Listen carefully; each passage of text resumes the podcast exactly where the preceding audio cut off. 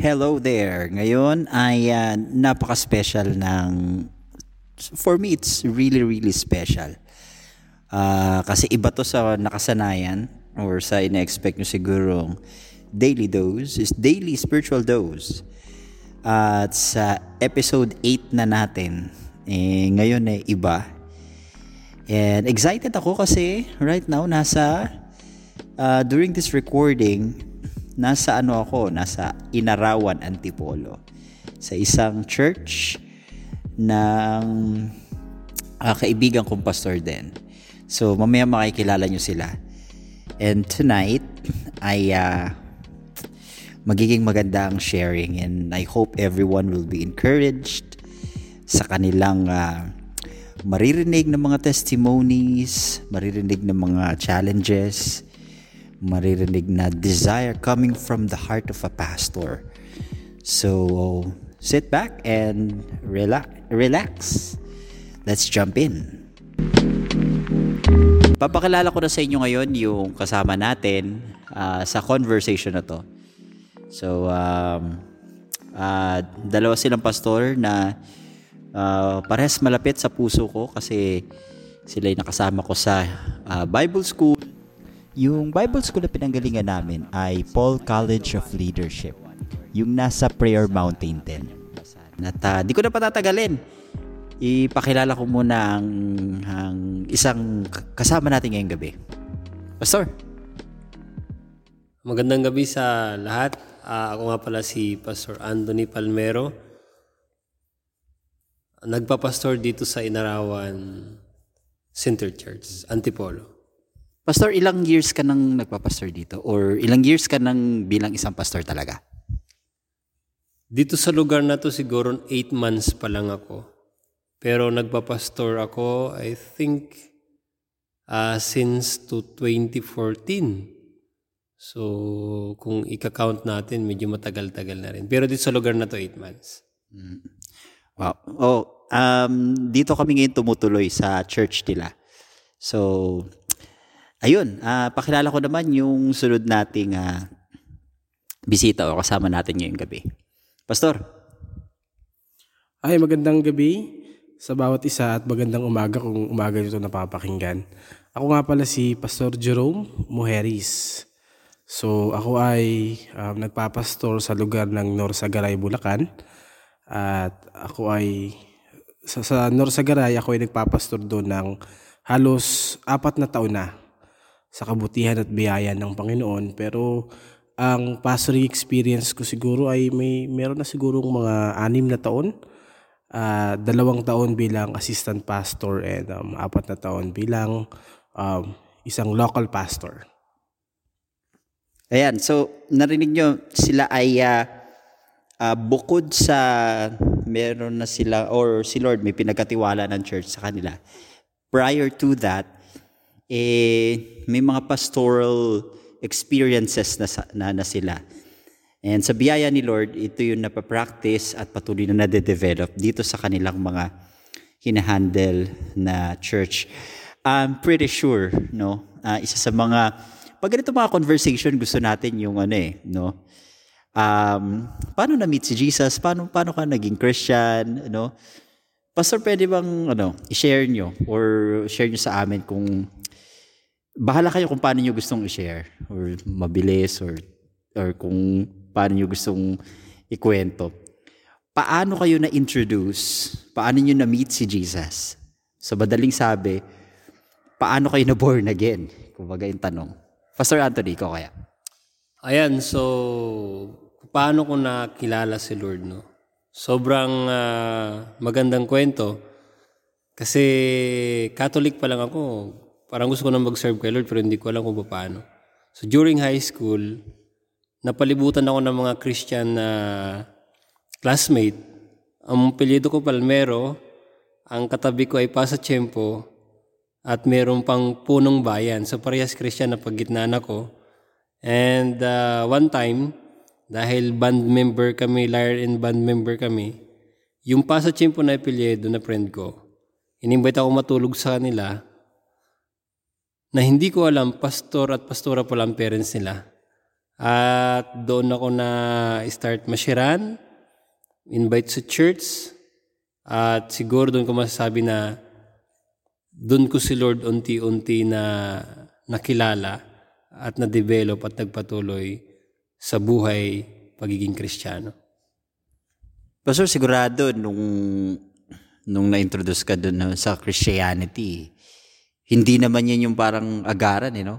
Oo. May mga struggle, no? Sobra kasi unang attend ko pa lang, isinumpa ko yung simbahan eh. Sinabi ko sa sarili ko, di na ako babalik dito kahit kailan. Kasi ang liit, ang pawis, tapos ang, ang pinaka nakukurnihan ako sa nangyari. Pagpasok ko pa lang dun sa pinto, may kakamay na sa'yo. So parang hindi ako sanay ng ganun, tapos may aakay sa'yo, paupuin ka sa una. Ito pa, nung praise and worship na, gusto ko nang umuwi. Kasi may pumapalakpak, may naghahaliluya kung ano-anong ginagawa. Kaya lang nahihiya ako lumabas kasi nasa unahan ako nakaupo. So parang ganun yung struggle ko nung una. Kakaiba kasi ako nung, nung yung struggle ko noon naman. Ah, hindi naman sa church kasi excited naman ako sa mga gawain kasi nga ang normal ang sa akin tugtugan tapos dami mo kasi children's pa lang during nung na-introduce ako. So, nai-enjoy ko talaga during that time. Ang ayoko lang yung mga ah, ah, program-program pagdating ng mga matatanda. Yun lang yung naging struggle ko kapag mga gawain. Ikaw, Pastor Jero, paano mo na paano ka na-introduce dito sa Christianity? Paano mo na-meet si Jesus? Um, sa akin kasi, ah, ako ay, ang pamilya namin ay um, isang Christian family. So my father was a pastor and um, yung fa- ako at ang kapatid ko ay namulat kami doon sa idea ng simbahan. So from there, meron meron akong idea kung paano magsimba, ano yung ano yung sirkulidad ng um, simbahan. Pero hindi yun na tanim sa aking puso, hindi yun naging nagmatter for so many years. Nag-start ako na gawin yung mga bagay na gusto kong gawin up until dumating ako sa point na um, nalulung ako sa lahat ng nap, sa, sa minsan napakaraming bisyo. Um, drugs, alcohol, name it. Ah, nagawa ko na yan. And um, during that time, na merong merong ideas na pumasok sa isip ko na parang gusto kong ano eh gusto kong baguhin yung cycle ng buhay ko. By the way, yung tatay ko namatay siya sa sakit dahil din sa pag, pagiging um, pag, pag pagiging sobrang ano sa parang sobrang pabaya sa sa, sa kanyang sarili dahil sa mga bisyo. So sabi ko ayokong mangyari yun sa buhay ko. So gusto kong iwanan yung bisyo eh. Gusto kong iwanan yung mga ganong problema, ang mga ganong sitwasyon. However, yung community na meron ako eh, kumbaga nakaka-apekto sa akin. Hindi ko magawa yung bagay na gusto kong gawin. And then one time, yung cousin ko na parang kapatid ng papa ko yung ah, papa niya, si Pastor Rodel, eh, in-invite ako na mag-aral ng Bible School. So sabi ko, this will be a chance na parang i-rehab yung sarili ko from all those um, people na nag, nag, nagko-communicate and nag-influence sa akin from um, the idea of um, I mean, doon sa, sa mga vi- vices. So, uh, to make the long story short, nag-decide ako na pumunta sa Bible school. Um, that is a time na kahit walang-wala ko eh, nag-start ako na pumasok talaga ng Bible school. At makipag, doon ako kinausap ng Panginoon actually sa Bible school. I remember, it was like January 1st, January 1st ng 2013 ang lahat ay nagsasaya sa kanilang mga bahay pero nasa nasa kwarto lang ako. And the only thing na binabasa ko na nakapag-matter sa akin ng most after the Bible is that yung purpose-driven life. No? Nung nabasa ko yung purpose-driven life, sobrang sobra, parang naging eye-opener siya para maintindihan ko kung ano talaga yung pagiging Christian. And during that time, doon nag-start na i-commit ko yung buhay ko sa Panginoon. um, lahat ng mga vices ko na nakatago. Kasi na, nasa ano na ako eh, nasa prayer mountain na ako, nasa Bible school na ako. Pero umiinom pa ako, nagsisigarilyo pa ako, at higit sa lahat, gumagawa pa ako ng napakaraming uh, makasalanang bagay. So nung nabasa ko yung book ng Purpose Driven of Life ni Pastor Rick Warren, nagkaroon ako ng panibagong idea na nagbigay sa akin ng, ng, ng something para i-commit yung buhay ko sa Panginoon. That's how, how, how it start. Kung i habang nagkukwento kayo eh, no, yung parang naisip ko kung i-zoom yung mga kwento, no, ang busy eh. Yung isa lulong sa ganito, kumbaga involved sa uh, bisyo, yung isa naman eh napalibutan lang ng uh, Christianity. Ako naman uh, during during that time si mama ay naipit lang talaga sa problema niya sa papa ko noon. So pero nakita ko dito yung kung paano nag-involve si Lord no on the process of saving saving us and yet um hanggang ngayon talagang patuloy pa rin yung uh, ginagawa ni Lord na pagliligtas sa atin at yung pagde-develop niya upang maging you know uh, parehas natin si Jesus. At uh, ngayon ay uh, kayong dalawa ay biniyaya ng Panginoon ng isang simbahan na mag-aalaga kayo ng ng alam mo yun, maraming mananampalataya sa biyaya ng Diyos. At uh, pumasok nga itong pandemic. Pagpasok nitong pandemic, eh, isang napakalaking hamon. Now, kumusta yung church? Ewan ko kung paano nyo interpret, pero how's the church for you? Sa inyo, ha, kamusta yung church? Ikaw pa, Sir Jero. Um, napakagandang question. Alam mo, alam, alam naman natin na ang church is a community of a believer na talagang ang tanging layunin ay magpuri sa sa Panginoon, sambahin siya. And along along the way, maraming mga struggles na nararanasan, especially lalo na ngayong pandemic no kung saan um, na harangan dahil sa mga social ga yung um, nahihirapan tayong magkaroon ng social gathering.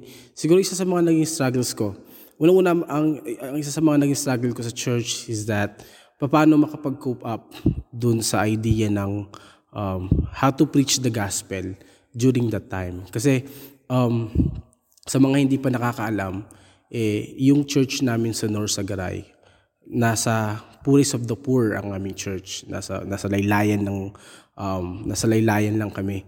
Kumbaga maraming sa mga member namin ng walang, walang cellphone, walang touchscreen phone, walang internet, and um, marami sa amin ng wala talagang cellphone. No, bibilang lang ang may cellphone. So hindi sa amin hindi sa amin ubra yung idea na eh dapat pastor mag-preach ka ng online. No? Kasi ano eh, para parang social convention na kasi ngayon yung idea na mag-preach ka ng online dahil walang service. Ako hindi ko yun magawa kasi ako lang yung may wifi sa church eh. Sa, I mean sa church namin. So ang ending, pag mag-preach ako ng online, pupunta pa rin sila sa church para manood. Di ba nakikita mo ba? Diba? Para makinig. So same lang din. Hindi sana nag-preach na lang ako ng personal. So yun yung isa yun sa mga naging struggle ko. Pangalawa, um, ang hirap nilang bisitahin kasi um, hindi na, since nagsisimula pa lang yung church, karamihan ng mga members ay matatanda, no? Mga senior citizens and um, mga malapit na maging senior. So ako, natatakot din ako dun sa thought na baka maging carrier ako ng virus. Mm-hmm. And kapag pumunta ako sa kanila, eh, mahawa, mahawa pa sila. So natuturn ako between between those things. Mm-hmm. Plus, ma- maraming mga mga pressures na dumarating sa akin. Like for example, um, ano na yung gagawin mo sa church?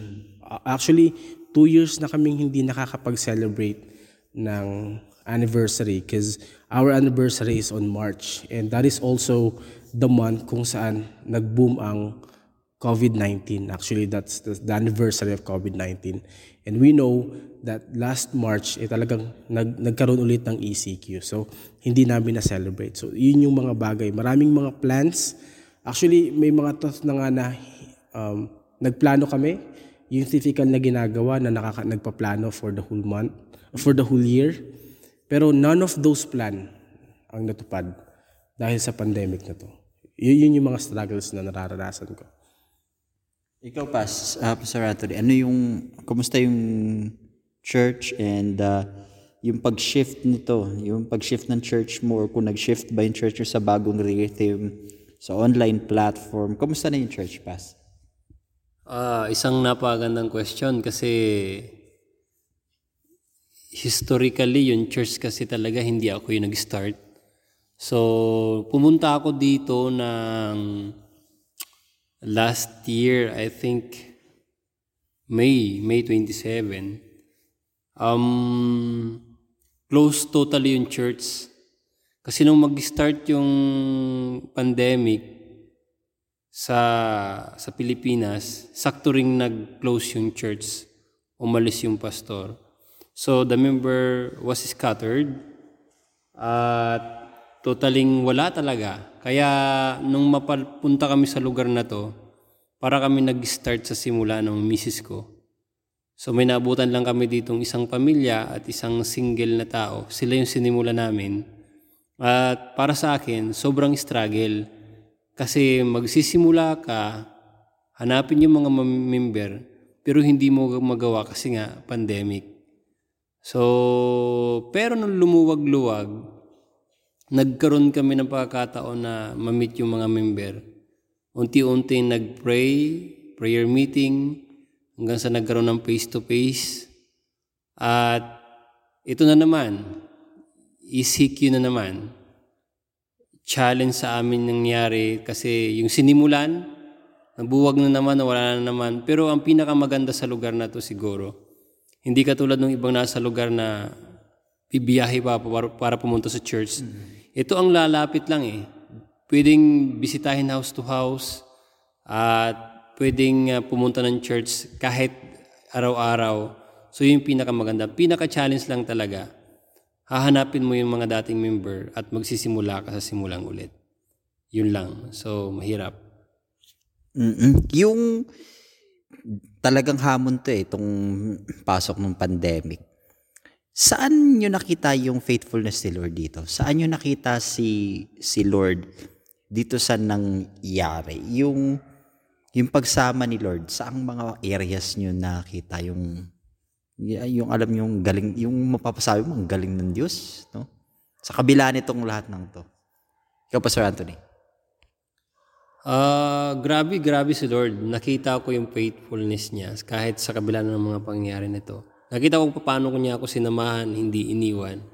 Doon sa mga pagkakataon na, una of course, tanggapin natin lahat na hindi lang mga lingkod ng Diyos na financially talaga bankrupt So, walang, walang trabaho ang iba, pastor, walang service, wala kang income. Oh. Pero yung misis ko na nag-online uh, seller pero stop din. Pero makikita mo kung gaano si Lord ka-faithful. Talaga namang hindi siya nagkulang. Amen. Hindi ko alam kung paano, kung saan, pero masasabi kong grabe si Lord.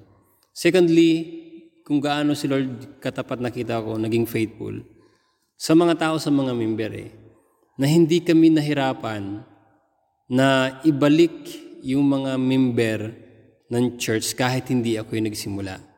At hindi lang yung pagbalik yung magandang nakita ko doon, yung pag-submit nila doon sa bagong leadership na meron sila ngayon. Mm. Kaya nilang i-embrace, kaya nilang tanggapin, at kaya nilang sumunod at sabi ko nga, wala pa kaming isang taon pero makikita ko kung paano sila sumuporta mm-hmm. sa ministry ko na binigay ng Lord sa lugar na to. So grabe si Lord. Yun lang siguro. Nakaka-humble yung ano yung yung experience mo na yun, no, Pastor. Um, powerless ka eh. Pero And yet, ito, itong mga members, they are coming back again and submitting themselves to the new leadership, to the new pastor. Um, nag adjust willing sila mag-adjust, no? As of course, ikaw, Pastor Anthony, nag, nag adjust ka rin. Dahil syempre, kinikilala mo. No? Andun talaga yung pagsama ng Diyos eh. Ikaw, ano, Pastor Jerome, anong Saang, saang area nag saang area mo nakita yung katapatan ng Diyos? Um, para masagot yung tanong na yan, konting historical background lang, no? Kasi um, before pandemic, um, hindi talaga ako umaasa sa church as my financial support, as, as a financial support. Ako ay isang businessman, businessman eh, slash pastor. At isa ako sa mga self-supporting pastor na ginagawa ang lahat para hindi hindi naman maging pabigat sa church kundi mas makatulong pa sa loob ng church. Nung nag-strike ang pandemic, walang labasan ang pera palabas, ang negosyo na hinto kasi hindi pwedeng lumabas. So, yung puhunan na meron ako, unti-unti, nababawasan, nawawala. Hanggang sa dumating pa yung mga point na nakaka-encounter ako ng mga masasamang loob, mga mananamantala na hindi naman natin masisisi kasi nga uh, parang nagkaroon tayo ng ano eh, survival of the fittest nung season 1 ng quarantine. So ang hirap, lahat eh nag naghihikahos na kumita ng pera para may, may, may pakain sa pamilya. So isa ako sa mga nabiktima na yon. Uh, in short, nalugi yung business, yung business ko. And um, I was on, on, on, on the top ng buhay ko kung saan, ano na yung gagawin ko kasi I have to pay my bills um, without you knowing, nagbabayad kami ng renta kasi we're just um, parang we're just renting the church, the, the place that we are um, the, the the building that we are gathering. So nag, nagbebenta kami, I mean, nagbabayad kami without um, kahit hindi namin ginagamit. So nag, nagpapatuloy yung ilaw, nagpapatuloy yung tubig, nagpapatuloy yung renta, buwan-buwan yun. So plus kailangan ko pang kumain, kailangan kong mag-support sa mga nangangailangan din ng mga member. So, nawala yung nawala yung pera, naubos yung puhunan. And andun ako sa top, andun ako sa part ng buhay ko na hindi ko na alam yung gagawin kasi parang wala na ako eh. And um, yung yung time na yun, nakita ko yung faithfulness ng Lord sa part ng wisdom. Sa part ng wisdom na yung yung blessing ng Lord hindi lang basta nahuhulog sa, sa langit, kundi bibigyan kanya ng wisdom paano ka makakasurvive on, on that time. So what I did is that I tried to um, apply as a call center agent. So from businessman slash pastor, naging call center agent slash, slash pastor na ako up until now. So yun yung mga ginamit, yun ang ginamit ng Panginoon primary, primarily to um, support my needs, support the church, support the parang yung mga pangangailangan kung may mga pangangailangan naman sa church. Secondly, um, before the pandemic, sobrang stress talaga ako dun sa, sa growth ng church. We are almost four years, actually four years na. And then, to tell you honestly, we just have like 20 members in the church. No? Bilang isang pastor, that is one of my struggles kasi parang I really question my my calling, my integrity as a pastor, and my capability as a pastor. Hanggang dito na lang ba ako? Parang na, na, napapansin niyo ba yun? Parang nararamdaman niyo ba yun mga pastor? Pero that's really thing that I'm struggling with before the pandemic. So, higit pa sa lahat kasi uh, during the pandemic, namatayan kami ng membro, dalawang membro yung namatay sa amin. So from 20 members, it becomes 18 may mga lumipat ng church pa at hindi na talaga nakabalik sa church. So, nag-downgrade talaga yung church namin, yung membership, membership ng church natin, namin. And bilang pastor, sabi, kahit sabihin na natin naglilingkod tayo sa Diyos, nakakaramdam talaga tayo ng, ng, ng yung feeling na nakaka-discourage, lalo na kapag kukonti na lang. Tama ba mga pastor? Yun, yun, talaga, yun, yun talaga yung nararamdaman ko eh. So, nakita ko yung faithfulness ng Diyos kasi pinaw, pinaunawa niya sa akin the first place na um, nasa proseso eh. Yung paglago nito, hindi mo pwedeng ikumpara sa paglago ng napakarami, iba't ibang mga churches kasi may proseso kang dinadaanan at mm-hmm. kailangan mong tignan yung lakad mo eh, yung lakad mo mismo bilang isang pastor mm-hmm. at bilang isang manggagawa ng Panginoon. Hindi ka pwedeng tumingin sa lakad ng iba kundi tumingin ka. Alam mo, nung naintindihan ko po yun, actually naintindihan ko late na eh, itong, itong, itong year na lang eh. Actually itong month na lang doon ko na-realize, doon, doon biglang na-renew yung mga member. Nagkaroon ng idea patungkol sa, Pastor, mag-evangelize tayo. Let's go out. uh, mag, mag, mag-share tayo. From before, halos wala kaming Bible study. Now, every day may mga Bible studies kami. Um, actually, ngayon, uh, nag, ang struggles ko na nga ngayon, paano pagkakashing yung thought na nagtatrabaho ko sa gabi, tapos sa umaga kailangan kong mag-Bible study, kailangan kong mag, mag-cater ng mga gawain, at least 2 to 3 Bible studies a day. Kasi, ano eh, um, kailangan silang suportahan kasi hindi wala namang ano. So, nakita ko yung faithfulness ng Lord kahit na mapagal, pero yung kagalakan ko bilang isang pastor ngayon ay talagang um, nag-uumapaw dun sa, dun sa idea na yun. Yun lang naman po hindi natapos yung yung ating kumbaga yung ginagawa natin no. Ako um uh, ito ito ito yung bago kong um, pinagkakaabalahan kasi I'm about to you know to to ask um, you guys about uh, kung ano yung pinagkakaabalahan nyo. And uh, si Pastor Jerome um ito na nga nabanggit niya na abala siya sa um, bukod sa trabaho ay uh, abala na rin siya sa mga ano sa sa mga Bible studies na kanyang sinusuportahan at uh, kinakandak at uh, yung mga ibang mga I believe ibang ano uh, business opportunities ay uh, pinaghahandaan na rin ni Pastor Jerome. Now um this time ay uh, siguro si Pastor Anthony ay uh, pakinggan natin yung ano. Uh, share mo naman pastor kung ano yung uh, ano ba pinagkakabalan mo pas? Kasi parang sabi mo kanina yung Mrs. si Mrs. ang ano eh ang abala sa kanyang business. Ikaw ba ano bang ibang mga pinagkakaabalahan mo ngayon? Ayan, so dahil hindi kaibahan ako kay Pastor Jerome, siya single, ako may asawa ang focus ko talaga simbahan. Misis ko talaga yung kahit papano sumasideline. So, ibig sabihin, um, ang kinakabalahan ko talaga ay uh, church ministry like visitation, yan talaga yung focus namin ngayon. In Bible study, uh, program sa church, advance mag-isip, uh, idea or plan if in case na magkaroon ng lockdown ulit. So, Uh, ang ginagawa namin, online service, pero nag start ulit kami ngayon ng unti-unti, face-to-face. So yun yung aming uh, plano ngayon. So actually, nag-start kami sa last week.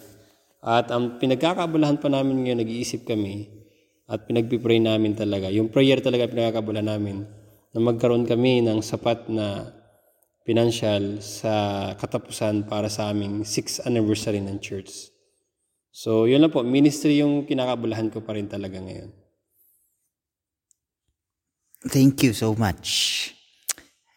Bilang, no, bago natin tapusin to, no, um, not in a typical closing prayer. But um, I'd like to put it this way. Pas, ano ang prayer mo? No? Na of course, baka hindi nyo ayon yung ayaw yung i-share kung ano yung, of course, syempre kung personal prayer, hindi, hindi nyo i-share. I mean, as a pastor, ano ang kumbaga parang um, madaling marinig sa inyo bilang bilang panalangin nyo?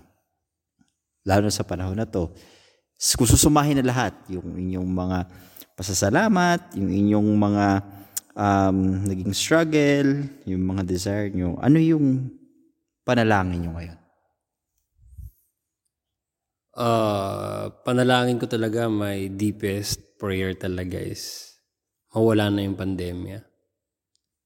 Uh, hindi lang talaga pang personal, kundi kung, kung susumahin talaga natin, sobrang spiritually maraming naging naglaylo, shutdown. So yan yung pinakamahirap na kinakaharap at yan yung pinakamalalim namin, personally ako mismo, panalangin sa sa lahat, hindi lang sa churches kundi sa bawat Pilipino.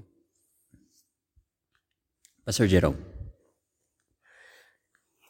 Ako, isa sa mga ako isa talaga sa isa, isa ngayon um, isa sa mga uh, pinag ipinagniniig ko talaga sa harapan ng ating Panginoon ay makabalik ako doon sa pagiging businessman, pag pag pag, pag business. Um, maganda naman yung trabaho ko ngayon. I'm working from home. I'm working at the comfort of my my own couch sa sa sa call center. Pero iba pa rin talaga yung idea kung yung idea na gusto mo yung ginagawa mo eh. So yun yung number one thing na, na talagang iniluluhod ko sa panalangin na um, bigyan ulit ako ng pagkakataon ng Diyos na i-restore yung sarili ko sa pagbi-business and somehow makapag-reach pa ng makapag-bless pa ng maraming mga kapastoran at hindi lang mga members, mga mga kaibigan nating mga Christian who are na, na, na nangangailangan din financially. Secondly is that in the church, you know, as a pastor, hindi naman tayo perfecto eh lalong-lalo na sa mga panahong ito na na-discourage tayo, na nabubuyo tayo ng um, social convention, um, yung, yung idea na dapat ito yung gawin mo kasi ito yung ginagawa ng lahat. So, laging mayroong pressure sa pastor at kung pastor ka, nakikinig ka ng podcast na to or ng, ng, ng, ng audio na to, you would really understand us. So, ang, ang prayer ko is that ma, mabigyan tayo ng peace of mind that where we meron lang tayong isang audience at yun ang Panginoon no?